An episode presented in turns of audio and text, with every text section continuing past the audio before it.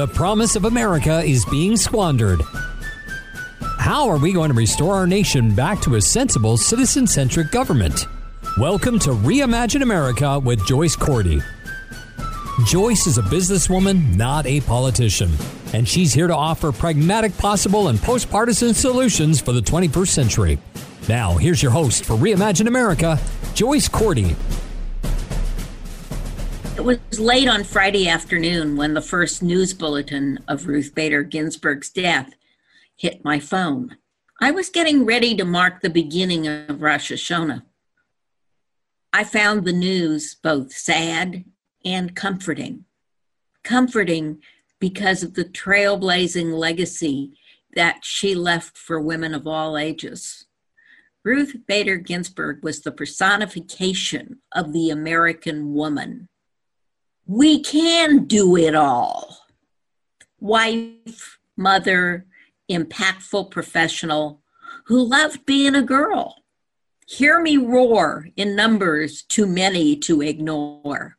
Her grit, her fortitude, her intelligence, her command of the most demanding of legal disciplines, constitutional law.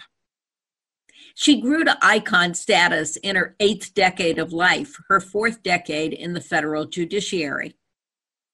In 2019, it was wondered, you know, would she actually go to the Oscars? Because the documentary about her was being um, was up for an Oscar, and if she did, who would dress her? Now, has anybody else ever asked who would dress a Supreme Court justice? She didn't go, but Diane Warren carried an RBG action figure at the Oscars so that she could be photographed with it on the red carpet. Now that's an icon. A couple of years ago, on a business trip to Washington, I made a quick stop at the U.S. History Museum, hoping to find something in the gift shop which would underwhelm my granddaughters when I got back to California the next evening when I found myself browsing around, I wasn't really looking for them. I just found myself browsing not a book, but a whole table of books and other memorabilia, all emblazoned with images of the petite 85 year old. As I stood there, a gentleman standing next to me struck up a conversation. He had once clerked for Justice Ginsburg and was now an attorney in private practice had come to Washington just to keep his wife company while she attended a Gartner Group conference. And I suspect it was the GG tag on my briefcase that caused him to feel comfortable to strike up that conversation. No, it turned out I didn't know his wife, uh, who was a Gartner analyst at the time, but we spent the next half hour as he regaled me with stories of his Ginsburg clerkship. He filled me in on some of the personal stories that are not included in the famous book about the notorious RG, RBG. She was a tough boss. She demanded excellence, but she was, he said, a good teacher as well, and a friend and a mentor to her clerks over the years. They would meet periodically at, and have clerk reunions just to spend time with her. She was funny, urbane, and yes, socially quite conservative. But still, she was able to laugh at herself at the thought that she was an icon, a celebrity in her 80s. So that half hour was a wonderful glimpse into a remarkable life, and I will always treasure that casual encounter. I thought of that conversation this past Friday afternoon. I thought about a life well lived. And you know what? God must agree. Because you see, in Jewish tradition, only the most deserving of his grace, the most righteous of people, die on Rosh Hashanah Eve. Jewish tradition calls for burial within 48 hours of a death, unless that death occurs on the Sabbath, when it is 48 to 72 hours. The burial is followed by a seven day period of intense mourning when the immediate family is spared even the daily tasks of preparing meals or participating in any religious rituals, except for the custom of sitting Shiva, as it's called itself. But because this justice is a national figure, there is a need for a certain period of pomp and circumstance that befits her long and distinguished career of service to this nation. A formal opportunity for the American people to pay their respects is needed and it is deserved. While she will, in fact, be on Friday of this week the first woman ever to lie in state in the rotunda of the United States Capitol building. Think about that. 240 years or so of national hero- heroes. We now have a heroine worthy of lying in state in the rotunda of the national Capitol. And while her two children and her several grandchildren will all be immensely proud to join with the nation in honoring Ruth Bader Ginsburg, their grief will be public and prolonged. That's hard and it's tiring. And it will postpone for them the ultimate realization of loss that every child feels when they lose their remaining parent. As people were gathering in the twilight at the Supreme Court to sing Amazing Grace or to leave flowers or just to be with others for the comfort that that fellowship brings in moments of personal and national grief, Mitch McConnell could not prevent himself from pouring gasoline and power politics on the fire on the funeral pyre. The Senate he announced would confirm a nominee to replace Ruth Bader Ginsburg, if not before the November 3rd election, certainly during the lame duck session of Congress. That announcement came within an hour of the justice's death. How ghoulish, how callous. At least he could have waited until the justice was laid to rest. But McConnell left no time for the country to just celebrate a life well lived, to say goodbye, to take in that moment when she's lying in repose at the Supreme Court or under the dome of our national Capitol. No, he just could not leave us that moment. There is no moment for women of America to stop and think just how far we have come during her lifetime and what a trailblazer, what a role model, what an enabler for the rest of us she was.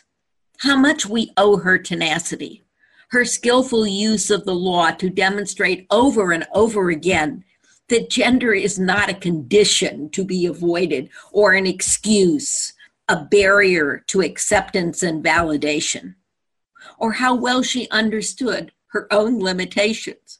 Her husband, himself a renowned tax attorney, cooked all the meals at home her children have shared because Ruth was an atrocious cook. Shortly after I sat down to dinner on Friday, I could hear my phone messages blowing up. He has blown up like a bunch of jackals the entire weekend. I was besieged by text messages. Good Lord, the weekend, they're ongoing. They were there, one just blew up right now. There were messages from Act Blue and many increasingly accusatory, you have not yet responded, blah, blah, blah messages from the Trump campaign. Has it occurred to Donald, I don't owe him anything? I don't have to give him money. These text messages would lead you to believe that the fate of the Republic is at hand, hanging by a thread over the single issue of abortion. I'm with Justice Ginsburg, who felt the Roe decision was rushed and should have been based on the Equal Protection Clause of the Constitution rather than the conjured right to privacy not found in the Constitution. But that decision was made 20 years before she joined the court. I am also in agreement with George W. Bush, who during the 2004 presidential debates, when asked about Roe v. Wade, said, quote, Roe v. Wade is settled law. Can we just move on? Unquote. I'm also with Justices Gorsuch and Kavanaugh Roberts, and Alito, who have all, at some point in their careers, pointed to either Roe or the subsequent Casey case, or both of them, as being binding precedents. And binding precedent is the foundation of our constitutional legal system.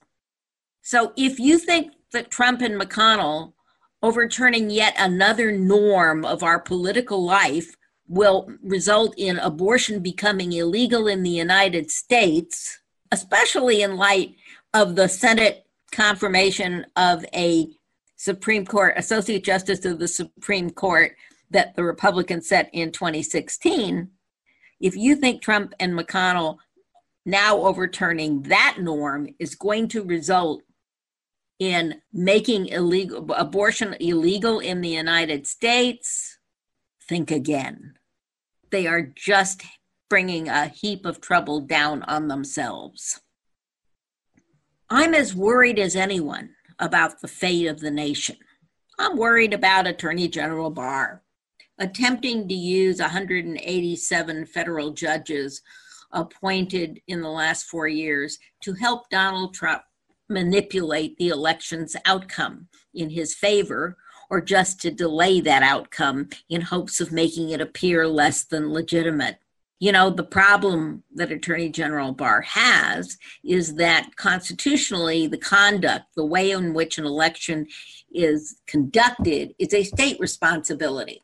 So all of these lawsuits to limit the number of locked white boxes that can be put on government properties for people to return their mail in ballots directly without going through the postal system, all of that is just sound and fury. It's well within the rights of the states to determine how many drop boxes they want to pay for and manage. And I have a lot more confidence in those state um, folks than I do in um, the US Post Office right now. I'm also worried about Attorney General when he conjures up some arbitrary power, almost at whim, to find that major American cities are in a state of anarchy. Did you? Uh, uh, that doesn't, it's not in the Constitution. He's threatening to withhold federal funds well beyond his bailiwick, right? Threatens congressional monetary appropriations in the process.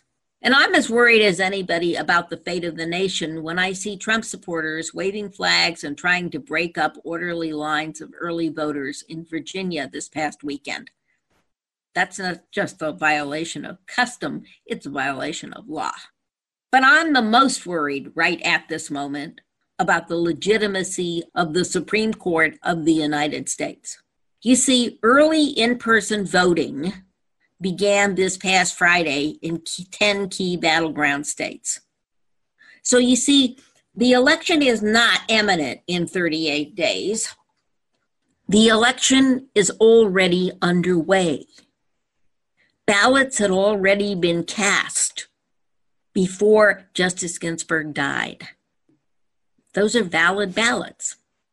Any nominee submitted to a vote between now and the close of the election will, in fact, be illegitimate if the polls are correct and Donald Trump loses reelection. 50% of Republicans who were polled in the past couple of days oppose a vote on a nominee before the election. Now, there are five women rumored to be on the short list. If I were one of those five women, I'd refuse the nomination under these circumstances.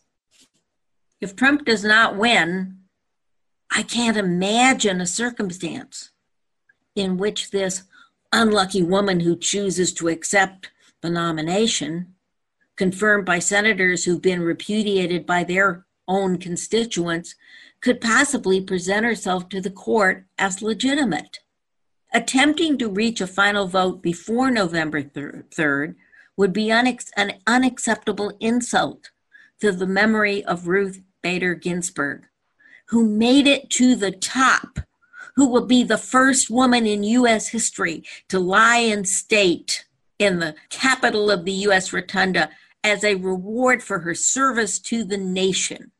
A woman who was confirmed 96 to 3 after careful review of her many years on the DC Circuit of Appeals. Ruth Bader Ginsburg was not chosen as the result of some pure power political stunt that diminishes the court itself as well as the country as a whole. If Trump wins a second term, then he and what would then probably be a Republican Senate majority would have all the latitude in the world to choose anyone they saw fit. But right now, the only mental image I can come up with is as though there are a bunch of jackals feasting on the late justice's chair on the Supreme Court, while the hyenas stand behind them waiting their turn. Is a bunch of jackals who are feasting on the remains, in other words, a Senate seat, while a bunch of hyenas wait their turn.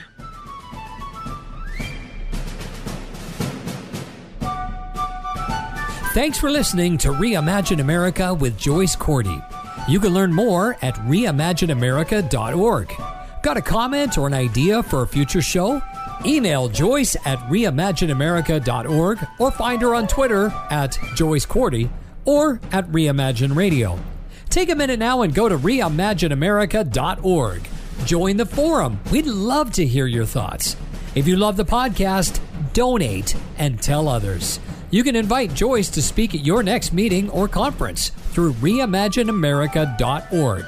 And finally, don't forget to subscribe to this podcast at ricochet.com or c-suitenetwork.com. That's c-suitenetwork.com. Together, we really can reimagine America.